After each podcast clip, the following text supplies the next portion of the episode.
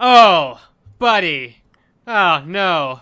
In honor of Dolphin Tale 2, when have you felt the most actively embarrassed for an actor in a movie?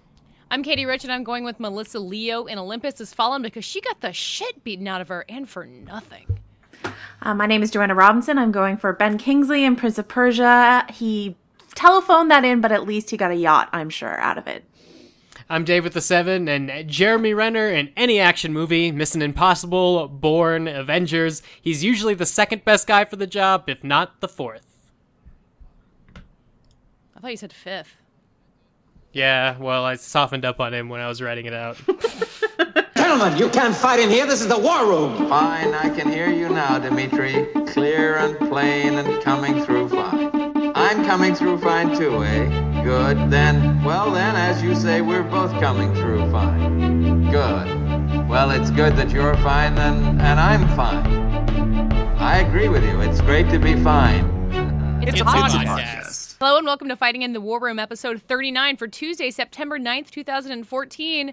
There are no new reviews this week because apparently you're all protesting David Ehrlich leaving the country to go to the Toronto Film Festival. And honestly, I don't blame you. It's a travesty that he and Matt Patches dared uh, leave America.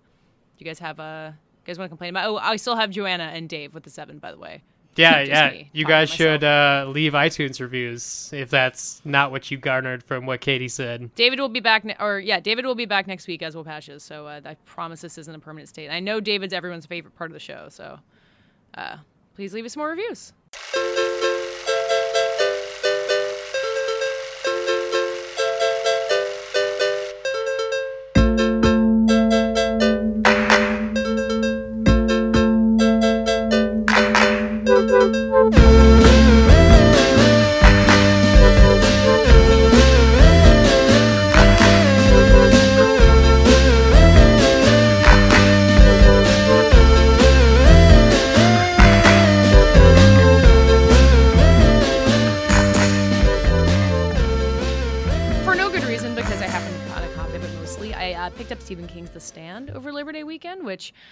Read in seventh grade back when I was reading a lot of Stephen King. I, I always assume everyone did this. Did you guys also read Stephen King in middle school? Was, was is there like a is that a common thing? I actually I did mean- it in college, which makes me feel silly because it feels like a, it should be a middle school thing, but for me, it's mean- college. In some ways, it really shouldn't. There are a lot of e- even just having you know I've gotten not that far through the stand because it's a really fucking long book. Um, but there are already things that I'm reading now. I'm just like, oh wow, I really was not. I should not have read that as a child who didn't understand what was. Going I going was really into Michael Crichton and John Grisham as a middle schooler. Yeah, Like, those Yeah. are my Jurassic Park way too young Yeah. to. Yeah, what is it? Children of the '90s. We'll have a whole other podcast about our inappropriate. and our like airport book obsession. I really want to know what fourth graders like read the Da Vinci Code in the Yeah. same way and somehow uh, got educated. There had Um, to be somebody because it has the exact same draw, which is just like this thing you're feeling like you feel like you're involved in something more adult, and in like the Dan Brown case, it's like this hidden mystery that nobody saw.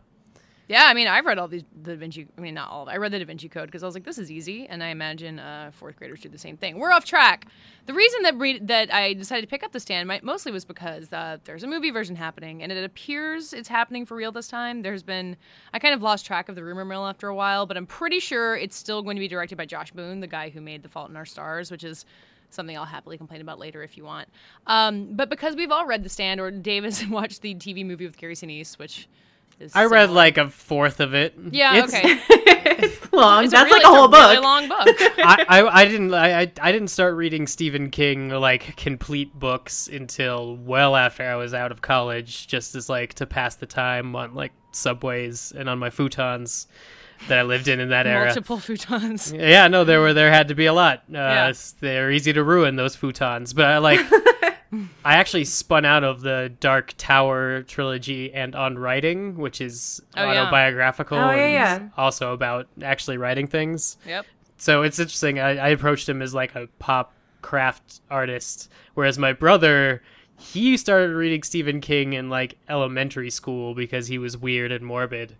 Um, and uh, yeah, I can't imagine. Like, I think he read like it in sixth grade, and That's having about read when I read it. Having read parts of it, it's like Ugh. this, this is there's some really interesting sexual stuff in yeah. there. Weird sex stuff in there for Yeah. sure. I, I'm Uh, not proud of this at all, but I- I've mostly read Stephen King to not to impress uh gentlemen in my life, but but like at the urging of of various boyfriends who have been like, read this, I love this. And I'm like, okay. So it's not like, you know, I pretended to like football to impress them or something like that. But like, yeah, yeah that's definitely It's was like the a impetus. classic boy thing where they're just Yeah. like, yeah, you'll be so into this. Yeah. it goes the, it goes the other way. I read Zen and the Art of Motorcycle Maintenance for somebody, not Yeah. because I wanted to. And I mean, I, I, was more of a I, boy thing, anyway. I enjoyed what I read. I did. I definitely read The Green Mile before seeing the movie, and uh, you know, so usually I would also read whatever you know, Shawshank Redemption or all, you know all the various. Usually they're novellas that have been turned into movies. So Yeah, because his books, as we may discuss Yes. in a second, tend to be really long and really hard to adapt because there's a billion characters in them. And The Stand, notably, more than any of them, I think it's probably got more characters. It has an abridged and unabridged version. Um, I have the abridged version currently with me. I think I read the unabridged one in middle school, and God knows I cannot tell you the difference. Um, and it's been an obvious challenge to figure out how to adapt this book because it's got kind of this epic scale of good, and, epic battle of good and evil at the end of it, and it's got a plague in the beginning. Like there's all these very movie-ish bits of it that you can really see happening, and there's some set pieces that. I really vividly remember from reading as a kid, like one character is trying to get out of New York City after everyone has died and kind of making his way past all of these dead bodies in the Lincoln Tunnel. And it, it, I think of it every time I go in the Lincoln Tunnel, which is terrifying. Um, but the Badass Digest ran kind of a description of a version of the script that apparently isn't being used anymore, but it kind of turned everything into a, you know, Godzilla style city destroying battle at the end of it, which. I think on a very basic level is That sounds like giant monsters. wants. It was like a magic fight Yeah, sorry. between Flagg and Stu, who made it all the way to Las Vegas in this version. Yeah, and somehow like becomes magical, which he doesn't in the book, so far as I remember. Um, but you've got like you know, there's then things like Matthew McConaughey being ru- rumored to play Randall Flagg, and who knows if that would happen, and then the potential to see all this stuff realized. So I guess kind of basic level question, and maybe Dave first, since you saw the TV movie version, like is a movie version of The Stand a good idea? Uh, a single movie version of The Stand, you have to be really sure about what story you're telling because what I like about the the TV movie for ABC, I believe, is it's in four like 90 minute chunks and each 90 minute chunk has like its little flavor. Like the first is like a the disease is taking over the world, the flu, Captain Trips and then the second one is like all the survivors are sort of getting out of the city. It's like The Walking Dead, you know, other people are evil and some other people are drawn to like this weird place. Act 3 is like everybody sort of trying to make society better. And Act 4 it's sort of it depends on how you read it. The what I like about having a really long book is it affords, uh, affords a whole bunch of different perspectives on what the ending is. So like in the greater world of Stephen King, it's like a lesser demon who almost gets a hold of a particular realm and gets fended off. But in the book, through the eyes of Mother Abigail and the people who buy into her belief, it's uh, the hand of God. So it's I like that that uh, sort of re- either reading could be there, but if you're gonna squish all of this into you know a two hour or three hour the way they're making movies these days movie, I I could see changing the end if you're going for a different uh, aspect of the stand. for some reason, I thought I read an article that said they were going to split it into two films. Well, I read one that said that we're setting up for a sequel, but Right. that I mean they're not going to set it up for a sequel. I mean, I don't really understand why they wouldn't do this as like a, I mean when you say four 90 minute episodes, I was like, "Oh, like Sherlock." Like that model Yeah. kind of went away for a long time and it exists again. Like I can absolutely see HBO doing like a six-part stand and I, I don't truly get why it's going to be a feature film except that's how things get developed these days. I I also watched the the miniseries. I watched it at some point in college over summer session when a bunch of us were there, and it was maybe one of my favorite TV watching experiences. As like a group, at the end of the day, each day we watched an episode of The Stand, and I hadn't read the book at that point. I read the book after. It's not great that, that no, TV movie. no. I don't want to say that it's good. It's but just it's the way so enjoyable. It's really enjoyable. So the way it's divided, I think, is really smart storytelling. Yeah. But that's like where their smart storytelling ends, unfortunately. no, but I mean, it's oh, it's enjoyable in in the, its over the topness, in uh, you know the ridiculous. It's just a very enjoyable watch. It's not like as bad as Sharknado, but it is Well, right, kind it's, of it, it's one of the a really guilty early, pleasure watch. Yeah, it's one of the really early television examples of something that if you had read the book, I feel like the miniseries would play a lot better for you because it'll be like a highlight reel and you could sort of fill in the gaps in the storytelling and the motivation in the characters because they have to go so fast is sometimes really erratic and sort of uh, you know smooth it all over where like sort of like how the Harry Potter films work better if you've read the books than if they do if you're approaching them for the first time as a series of movies. Although some people argue otherwise, which confuses me. Well, they're wrong, but Yeah, we don't have to discuss them right now. Thank you.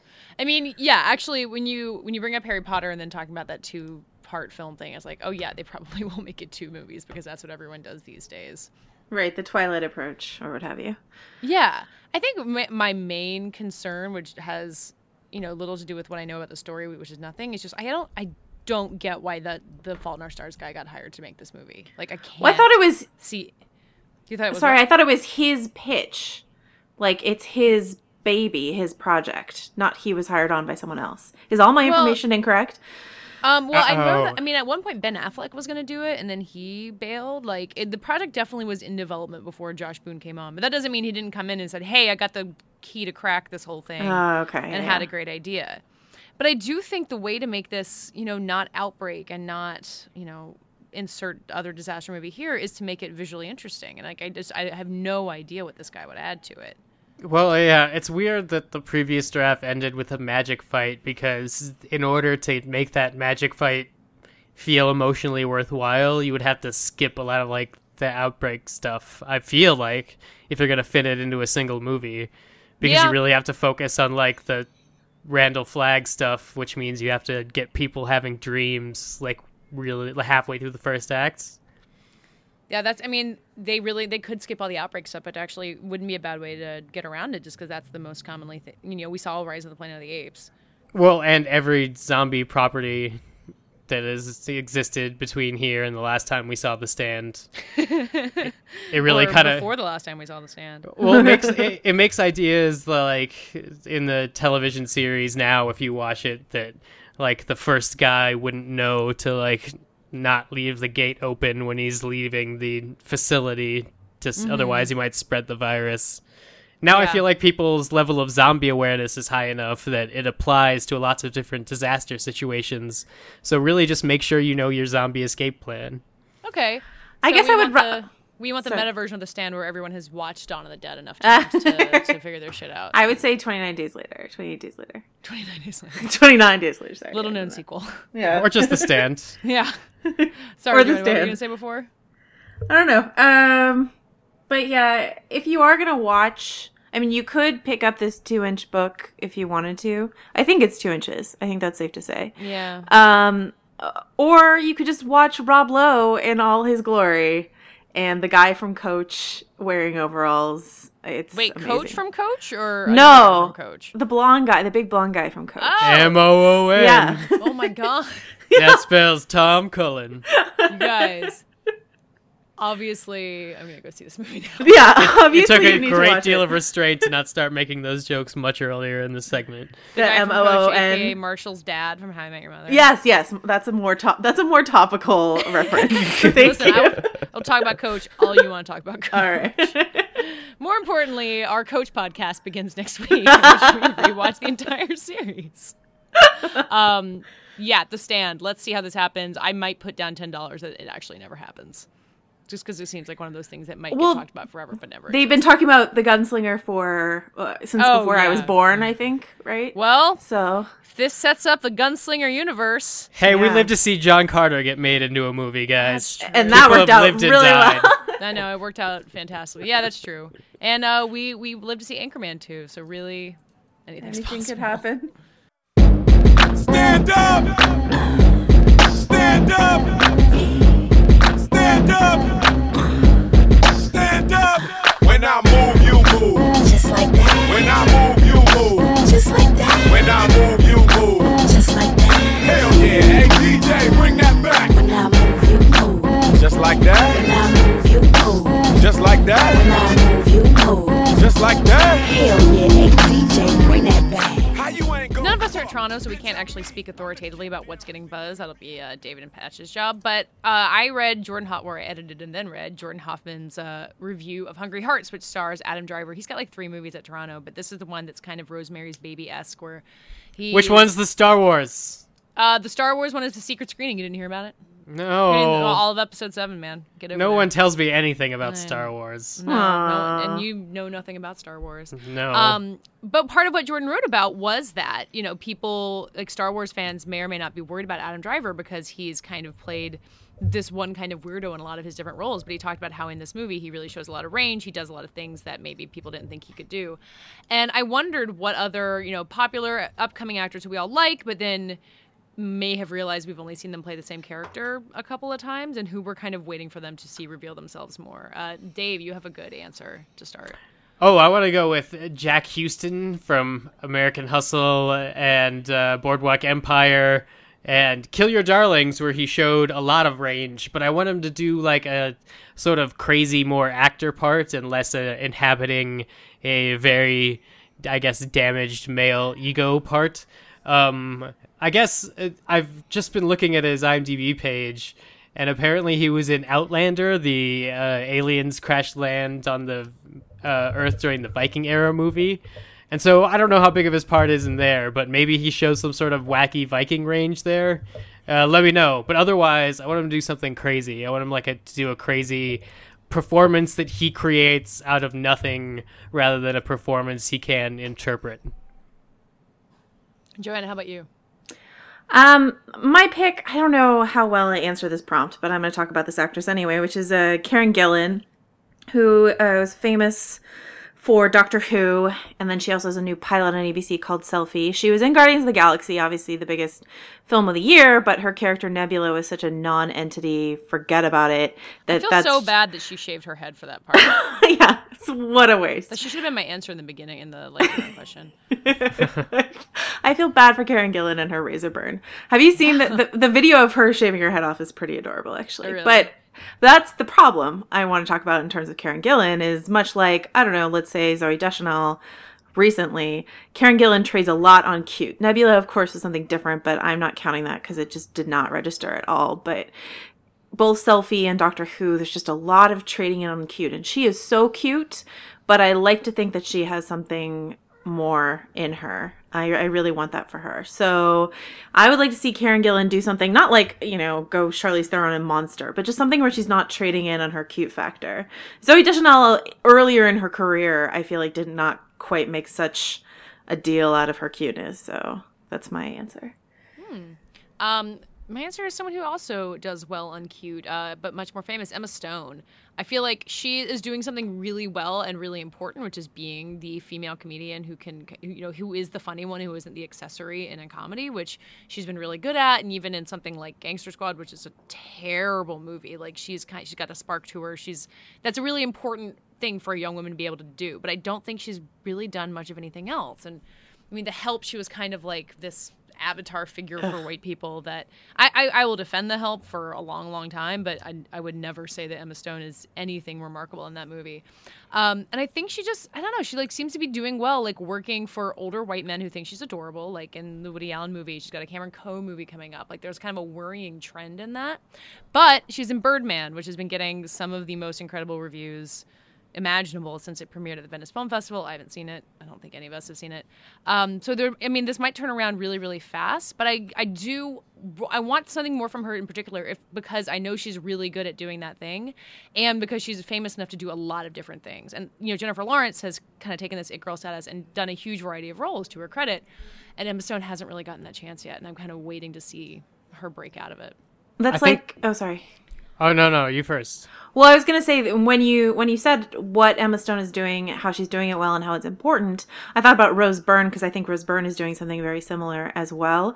Uh, but she also has a bunch of meaty, dramatic roles under her belt too. So Yeah, I, she's done a really. I mean, there are a lot of times where I haven't recognized her from role to role because Rose Byrne Yeah. done a lot of different. Like, she- I mean, and she was on Damages for a damages. years. Yeah, yeah, exactly. So, um, and she met out with Brad Pitt and Troy. So how you know? Holy you shit! there? Really? yeah. Whoa! But, but Troy?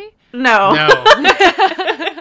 but yeah, I would like to see Emma Stone do something like a Damages or something like that. I agree with you. It's a good, it's a good pick. Or not even a necessarily meaty drama, but like a different kind of comedy, like something that's not like you even a Bridesmaids would might be good for Emma Stone. Like she's done really well, like being with the boys and being the girl who is as funny as the boys, which is not an easy thing to do. And Rose Byrne does that really great in Neighbors. Um, but I wonder what like what else she's got up. Well, you don't think Easy A? I don't Easy, yeah, think Easy A. Uh, no, I don't think Easy A is as much of that, and you know that's like a lead part for her. But I- that I think is the template for everything else that she's done. Yeah, yeah, yeah. and I'm waiting for something else. And Matt Patches hates Easy A. Fun fact. God. I know that guy. What's wrong with him? Don't let him. I almost don't want to throw to him right now. I know. Sorry, Patches. We hate you. Have fun, Canada. Boo. He's not going to listen to this. no, sure. He'll never hear this.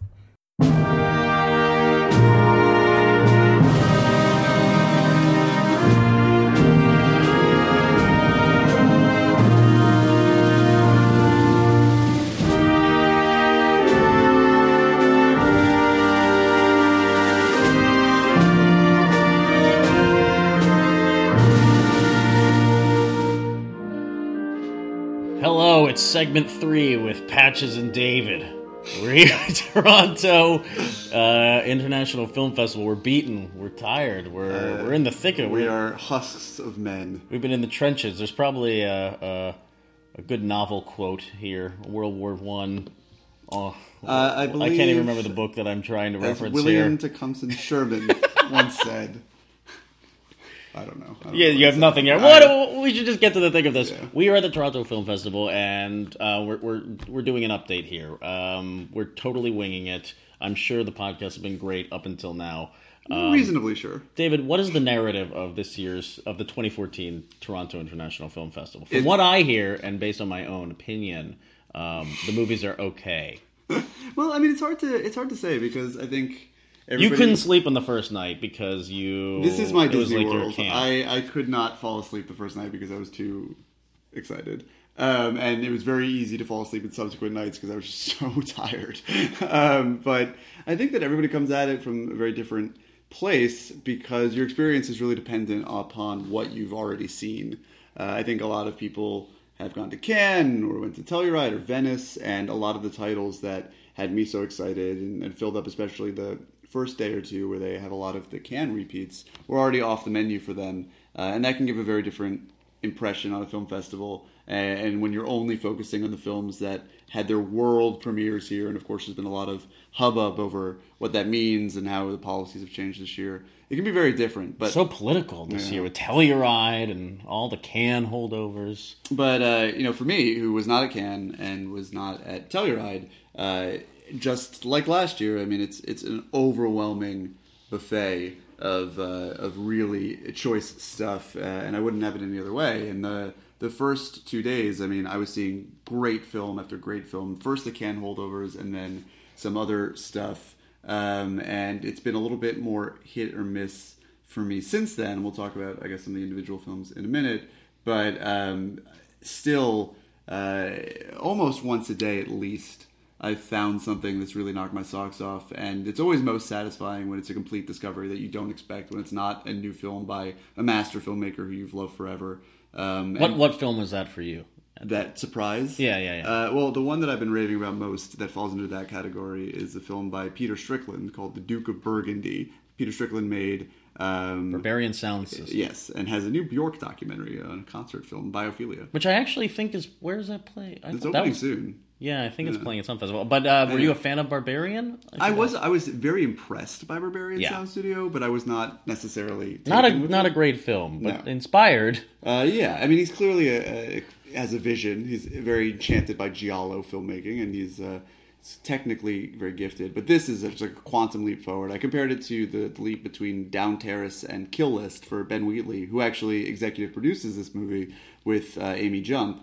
And I Human toilet. the it was one of two films I saw that day involving human toilets. I do not want to reveal too much about what it's about. I think there'll be opportunities for that later if you're really curious. It's called The Duke of Burgundy. You can look it up. But so I went into it blind, and uh, and now I see. but it it would it was the kind of movie that would kill at Fantastic Fest almost as much as another movie that we saw. Uh, which, What are you alluding to? which um, I think we should give Patches an opportunity to talk about some discoveries he made. But Tokyo Tribe is the opposite of a discovery because it's by Shion Sono, who is a completely demented. I think it's still a discovery. I think that's the beauty It of Sono, roll- right? yeah. You don't really know what you're getting until you're kind of in the thick of it. I didn't even know what I was getting until I was 20 minutes into the movie. Well, it, it did world premiere here in the Midnight Madness, and that will be a Fantastic Fest. Uh, it's uh, I think it's safe to say it's the year's best, and this is no hyperbole.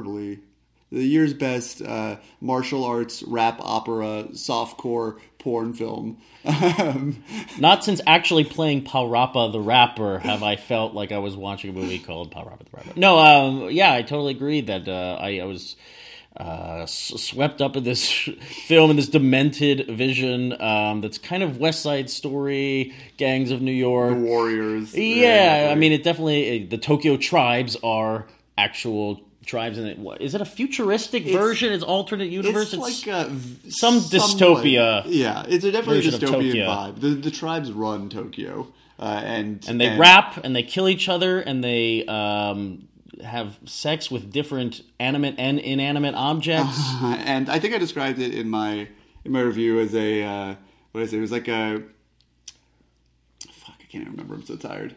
Something something to do with the teenage Quentin Tarantino making a.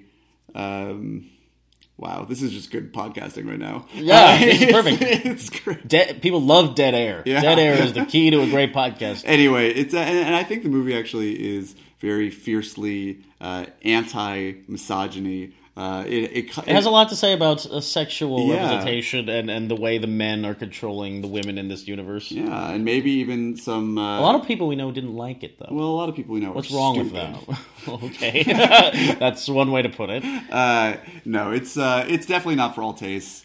Um, I think it's safe to say that if you enjoyed, I mean, Sono is so diverse, but if you enjoyed Why Don't You Play in Hell, his most recent film, which is actually still waiting to come out via via Drafthouse Films, uh, if you saw that and enjoyed it, you were very likely to enjoy this. If your familiarity with Sono is more in the love exposure vein, um, it could be hit or miss. But and it's exhausting. I mean, it's two hours of like constant insanity that continues to top itself, um, and it's all wrapped, and uh, it can definitely tucker you out. But um, I actually think the loved action it. is better than in something like The Raid because I agree. It has more substance. It ha- it's wilder. Yeah. Uh, because of the rap. It's such a colorful film. It's such a. It's it's very demented. Mm-hmm. So what did what did you see that you weren't expecting to? to... Well, I was I was gonna I was gonna say to you that we saw Tokyo Tribes a rap musical after a perhaps more traditional Mm-hmm. musical that I was anticipating. Uh, not a surprise for me, but uh, we caught the last five years, um, a film by Richard LaGravenese, who we both agree has not really made a good film. Beautiful director, Creatures. beautiful creatures. I, I actually really enjoy beautiful creatures, but I mean that's it's not a vision necessarily. Um, but he clearly has uh, an investment in this musical by uh, Jason Robert Patrick um, about these this young couple, uh, and you picked Anna up with Anna Kendrick, Kendrick, and I can't remember this other mofo's name. Jordan Jordan Ju- Juice. Ju- Um, George, what's it, George? He was Jordan? on. He was in. Broadway on Newsies. He's, not in good. Joyful Noise. Anyway, he is totally miscast, but he he plays uh, the male half of this relationship. Anna Kendrick is the girl, and uh, it's kind of two timelines going in opposite directions. You see her at the end of their relationship, kind of backtracking to when they first met, and he is singing songs about when they first met and going to the eventual breakup. It's a very interesting uh, setup. I have seen the original musical, which I adore. I love all the music, and um, this film worked for me mostly. Uh, a tricky adaptation, totally bungled by like awful filmmaking. I've never seen something that looks so cheap and directionless. They really just went out there with their their DSLR and shot like around Central Park. It looks like it was shot on an iPhone. The camera work is just muddy and hideous. Um, oh, it's just it looks so bad. And if you're not enjoying the music, which I most definitely wasn't, um, in large part because the male lead is miscast, it can be a tough sit. If anybody leading up to this movie's Valentine's Day anti-programming release or counter-programming release tells you that it's like a musical version of Eternal Sunshine of the Spotless Mind, spit in their face because they are lying. Uh, but it's a little better that Anna Kendrick is, I think, incredible in this movie. She's great. partly because the music is so good to begin with. You didn't care for it. I really enjoy it. So if you enjoy the show, if you're a fan of Last Five Years, I think you'll appreciate this. But you'll be kind of surprised how uh, not polished it is. Uh, as far as surprises, this was probably not a surprise for you, but um, I was not familiar with Roy Andersson's Oh, yes. films, uh, whereas you are. I I think it, we we got to see Pigeon sat on a branch and reflected. pigeon sat on a branch and reflected Like- on existence. Okay, yes, and it just won Venice, and it's kind of the It beat Birdman at Venice. which brings you so much glee. I mean, I haven't seen Birdman. I'm very excited for it, but the fact that it, that just all these beat writers across the world had to be like, "What movie? What bird?" uh, and it's a particularly strange movie. It's the end of a trilogy that Andersson has been directing. What was when was Songs from the think Second Songs Floor? from the Second Floor was 2002, and then You the Living was like 2009. and these are all kind of vignettes. Strange. It's it's Python esque, Mm-hmm. um, trash humpers ish. Mm. Well, it's like very. Well, this one's all about like old peop, old Swedish people standing around acting very odd. Well, that's what they're all about. They're all okay, that's what I. They're, all the films are comprised of uh, of this one is only 39 camera setups. They're all locked off. The camera never moves. There are never with these exquisite sets, perfectly like shaded and colored with uh, the art direction is insane. It's. I mean, there's a one long shot, and they're all not long shot, rather long takes. Uh, there's one long take in particular, about halfway through this movie, that must run almost. Uh, it's like 15 minutes or more, um, and it, it's mind blowing, but not in the way that people traditionally think of long takes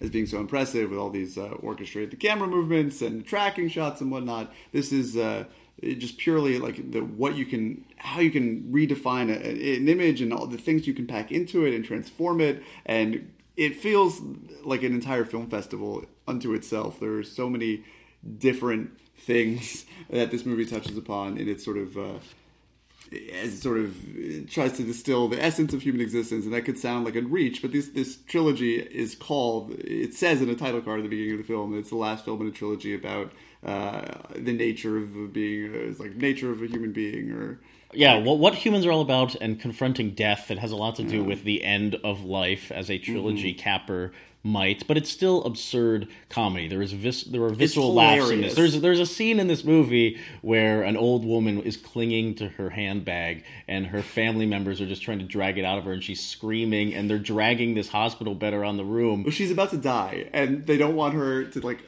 They don't want her to die holding the handbag because they want to sell what's inside of it like right away. And yet, and then later in the film, I, I'm not going to spoil anything because this movie will definitely come out now that it's won Venice and that sort of thing. But I mean, it takes a very dark turn. There's uh, a big scene with the military intruding Oh, upon a small town, and then some nightmarish dream sequences. Um, like a- really, really nightmarish. yeah, some people, uh, I, not not gross. People weren't losing their lunch, but they were morally questioning this film by the end of it. Yeah. Um, a lot of people come to Toronto to to scout for the award season, which is your favorite topic. Why would they do that? Why would they do Um, that, Patches? but you and I just saw kind of almost like the double feature that no one wants to admit is a true double feature, which is the theory of everything, Mm-hmm. uh, James Marsh's Stephen Hawking biopic, and then the Imitation Game, which is Mm. Benedict Cumberbatch as Alan Turing. Um, are these films giving you hope for the Oscar season? Because they'll be dominating them soon, and you're probably going to have to talk about them quite yeah, a bit. this is gonna be this is gonna be a story. Uh, you know, the there's gonna be we can already predict the waves of like, oh, it's, it's these are two sides of the same coin, and then oh, they're not that similar. You have to take them separately, and then but no, really they are they are. Uh, it's uncanny how similar these films are given their release dates. Uh, the Imitation Game has the Weinstein push behind it, so you'll definitely be hearing about that. Um, I think that they are both co- completely unexceptional down the middle biopics. They each have their own strengths. Um, I think the Imitation Game, which is sh- made by the guy who Has an advantage. Yeah, I mean it's it's shot as boringly as possible. um, it does absolutely nothing interesting with the camera. It has a beautiful Alexander Desplat score. Uh, maybe not his best, but you know, Not it's, his best. good. I'm, Um, I'm unimpressed it's as a snob. handsomely adorned. Uh, Keira Knightley gives a strong performance. It's very exciting. It's a World War II film. They're cracking the. Well, I think that, yeah, it's it's built as a thriller because it's so naturally one. You know, cracking the codes and a ticking clock. You know, I think Mark Strong's head of the MI6 tells Cumberbatch at some point that uh, every minute they talk, three people have died in the war, or something like Hmm. But, that. uh, they really there's urgency to this film. with the framing device as it is, and, and the way they handle Turing's later life. They really do a disservice to. See, I like um, that stuff. But don't you think that they, without sort of revealing anything, that they, um, Revealing of course. I mean, of course, it's no, but I mean, revealing how the film handles it explicitly. It's uh, it really soft pedals how how his country sort of betrayed him and sent him to the, an early grave, and like how I think it's pretty damning by the end of it. I, just mean, all, a lot of the time is Well, what we can say here is, if you don't know the story of Alan Turing, Alan Turing was gay, and and the movie uh, doesn't you know pretend suffered for but- it.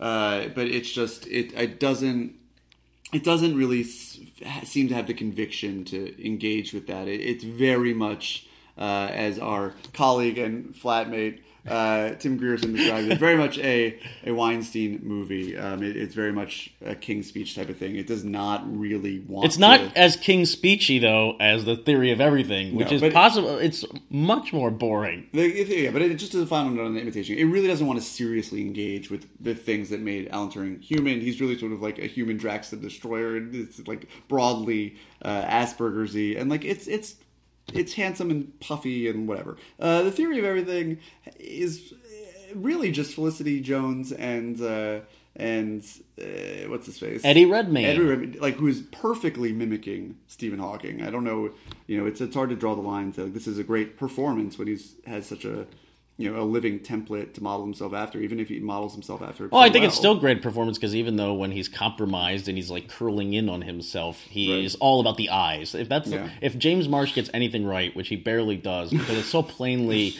conceived and plainly shot, it's so straightforward and boring for forty straight minutes when they're just talking about getting his PhD or whatnot. By the end of the movie, it's Eddie Redmayne's eyes doing all the talking, and it's astonishing. And and Felicity Jones is even better as his wife, and like this weird relationship that these two had, and how there was like third wheels and then fourth wheels that were totally acceptable, and that's when it gets really interesting. But it's Yeah. so far into the movie. I actually agree with uh, Patch's take on this entirely. I think that the first was hundred minutes or the first eighty minutes, which is like really standard biopic stuff. Like here he is as a brilliant young mathematician, and no, he's got a uh, ALS, and like that's not so happy. And, I keep telling uh, people I wish that movie could start when he like falls down a Yeah, stairs no, or something. He's like instantly he Why has a do we have to see that? We know Stephen Hawking is a genius. We don't need to see him as a kid. We don't need to see. we don't need to see. Uh, you know him meeting Felicity Jones. If we if we started with them as a married couple, it would be just as much, if not more, heartbreaking to watch her. I mean, there's there's a morbid element that is also sort of thrown under the rug, but where she is like she's told that he's only going to live for two years, and that is sort of the burden that she takes upon herself. And there's a moment in the film where she's like, I thought this was only when I realizes how hard it is for her to take care of him. Um, and she's like, I thought this was only going to be for two years. It's not, and it's the, implication that uh, not that she necessarily hoped that he was going to die, but that that was sort of the challenge she had laying before her, and it's really difficult to sort of adjust midstream. Uh, it definitely captures the human thing between them in the later stages. It also overplays its hand with uh, like there's one not a dream sequence, but there's a there's uh, little flights of fancy that I don't know if they the play Kaiser so- Soze moment. there's a Kaiser Soze. I think the very last line of the movie is uh, is quite nice. Um, it doesn't really. It, it leaves you with a pleasant taste. Which, if we're talking about it in the context of awards and ugh, um, You're not going to slip directly into a sugar coma at the end. Of Right, but I think that it leaves it will leave people buzzing. Uh, but Oh, it- boy. this is not a uh, neither of these are great Buzzing! films. If you put a gun to my head, I'll take the. Let, well, let's get as we wrap up here. Well, let's get to great films. Is there anything else that stands out? I, I actually I'm going to throw one out because you will agree with Force Majeure. yes, which comes out very soon. You'll all be able to see. Oh, it, it does? uh, in October, October twenty fourth in New York and L.A. at least, Oh, fantastic! and Magnolia, Um, so probably VOD. this movie kind of uh, I didn't know what to expect. It's about a uh, Swedish family who goes. Are they? I think they're in the French Alps, and they um, they're they're on a skiing vacation, and uh, the force majeure in question is an is an avalanche that they experience that, that does not harm them, but um, scares the bejesus out of the dad, um, and the dad runs away and leaves the mom and kids standing there near the avalanche, and kind of plays it off like nothing ever happened, and this sends the mom into an existential crisis. She's downward spiraling, and it's all about their vacation But it's rest very of the time. funny. It's dro- it's droll as all get out. It's hysterical. Um, it's uh, it's very much sort of like if any, any of you listening saw The Loneliest Planet a few years ago, it's sort of like that sort of family style and very cold and droll. But uh, um, it gets definitely gets into the same sort of issues of gender dynamics. It's beautifully filmed. Um, yeah, I really this is a really really strong. Although, film. yeah, I, I even recalled Grand Budapest Hotel because of the expert resort Uh-huh. photography going on in this movie. And it's one of about ninety three different films uh, on this festival circuit where Brady Corbet has a uh, has a cameo. Foreign films specifically, right? Films he has no right to be in. He's in The Clouds of Sils Maria, which is the exceptional new Olivier Assayas film. He is in. Uh, he plays Princess Kaguya in uh, Studio Ghibli's. Oh yes, of course. Princess He had Kaguya, beautiful hair in that. uh, which is very very good. Oh, a masterpiece! I, I will I'll use that word. Uh, I enjoyed the hell out of that movie and the animation style. If Ghibli goes out on that one, that's fine. Although they, I They think have, they have another one in the can. yeah, they do. Uh, but it's not by Takahata or Miyazaki, unfortunately. he does not think he will ever make another film. That was the most depressing thing to stay for the Q and A after that. And he's like, "I've got a uh, 12th century warlords film that I want to make, and I just cannot see how I'd ever make another movie ever again." I'm like, "Okay, great, bye." Um, Eden by Mia Hansen Love is very very good. the movie about nothing or EDM. It's about ED. Yeah, it's like twenty year epic about uh, sort of parallel to the rise of Daft Punk about somebody who knew them but was not quite so successful. It's sort of about his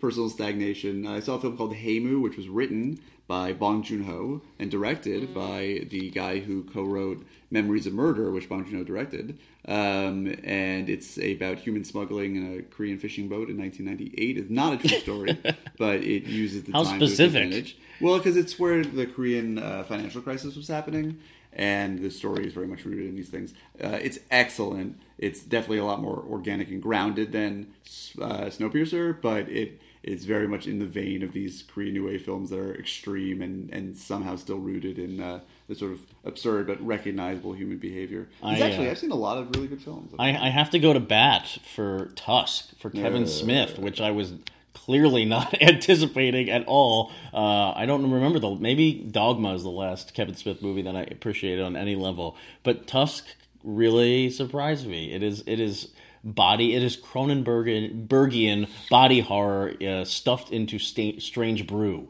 It is very Canadian. It is very fucked up.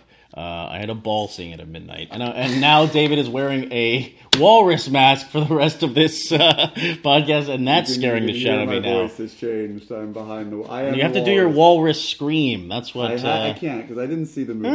it's like that. Perfect. Uh, David, any other films that you want to give a shout out before we wrap up? Take off that goddamn walrus mask. Uh, let's see. Uh, well, I think that Not I mean, too much. What's uh, the worst thing the that you've Equalizer. seen? The Equalizer. On the horizon. I think we both agree the Equalizer is pretty terrible, has absolutely no right playing at the film festival. Uh, all for the stars, all for the red carpets, uh, which is what you get at film festivals, unfortunately, sometimes. But Sometimes. we knocked that one out pretty early. Yeah. Um, I would I would add Saint Vincent to that shit pile. Unfortunately, uh, there's I see a lot of people kind of softballing it on Saint Vincent. I think they really want Bill Murray to win an Oscar, and it's just not going to happen because the movie Uncle Buck has more bite than Saint Vincent. Uh, It, it is a Tribeca movie. If I, Oh wow. and I say that in the nicest way possible. That's a dig. Uh, and the last thing, we just came back from a movie that we had differing opinions on called The Keeping Room, which is uh, Unmissable, says I say David un- Ehrlich. Brit Marling's fantastic. It feels like Cold Mountain meets uh, the Straw Dogs.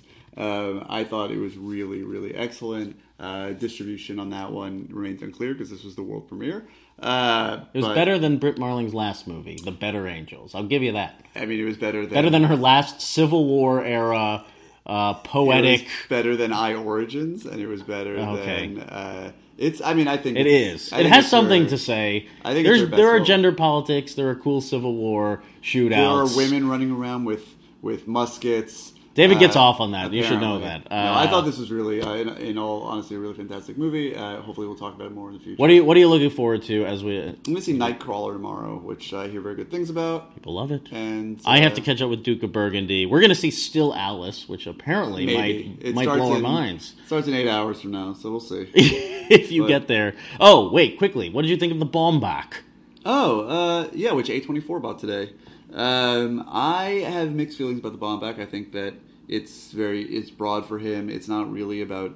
Uh, it's called While We're Young. Ben Stiller and Naomi Watts is a married couple, and then Amanda, who are in their 40s and sort of complacent. They meet a married couple in their 20s who live in Brooklyn, played by Adam Driver and Amanda Seyfried. And like, whoa, 40 year old people are different than 20 year old people. But that's actually not what it ends up being about. Uh, it's very funny. Uh, it's uh, as Mike Ryan would say, it's uneven but resonates. Uh, I think it has some of Baumbach's best stuff and also some of his worst, and they come in, in consecutive scenes, and it's very jarring. Um, but it's also uh, it's gonna it plays it's accessible. It's does what it, it's very focused in a way that is and none of his films have been, which is why he's been drawing comparison to Woody Allen.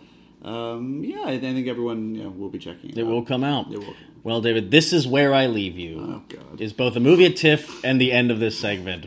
Back with to the other guys. Yeah. Blah! We ain't got nothing to worry about. We'll pass. Let security carry 'em out. Watch out for the medallion. My diamonds are reckless. Feels like That does it for today's Fighting in the War Room. Uh, we may or may not be back on Friday. There's not a lot to review. All the good movies are in Toronto, so you'll have to talk to our Toronto hero about all that. Uh, anyway, we'll, one way or another, we'll be back next week. In the meantime, tell the people who you are. Uh, I'm Dave Gonzalez. I spell that first part D-A-7-E, uh, which is my Twitter handle. I also spell it D-A-V-E um, uh, when I write. For instance, the places that I write are on I love D-A-V-E-G-O-N-Z-A-L-E-S E dot com. That's I love Dave Gonzalez dot com. You could also go to a website for this podcast specifically, which is a lot less narcissistic of me because it has all our past episodes. If you're subscribed to our feed, you might notice that occasionally it deletes old episodes just to keep everything moving speedily for you guys, but they haven't completely disappeared. They're on our website where you could download them at your own convenience. At that website is fightinginthewarroom.com. I'm Joanna Robinson. You can find me most days on VanityFair.com. You can follow me on Twitter at Jo Wrote This. Uh, and you can also give us a phone call, a phone call, or just a call, at 914-410-6450 and tell us who you think should survive the stand. That's a that's a terrible question. Ooh, is the answer not me? Like all of us want ourselves to survive. Okay. Uh, I'm Katey Rich. You can find me at uh, vanityfair.com and on Twitter at Katey Rich, K A T E Y R I C H. Twitter is also where you can find our entire podcast arguing with each other and you.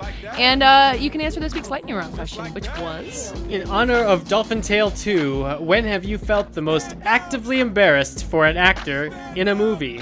uh, for the record, that lightning round question refers to the dolphin. Just so we don't offend anybody, make it clear. Uh, thank you for listening, and we'll be back talking to you sometime soon. Yay! Yay! That was speedy, guys. Nobody laughed at my dolphin joke. Ha ha ha ha ha ha ha. Uh, I can edit that in now. Become one with the beat. And don't worry about me stepping all over your feet. When I move, you move. Just like that, When I move, you move. just like that, When I move, you move. just like that. Hell yeah. Jay, bring that back. When I move, you cold. Just like that. When I move, you cold. Just like that. When I move, you cold. Just like that. Hell yeah, hey DJ, bring that back. Stand up.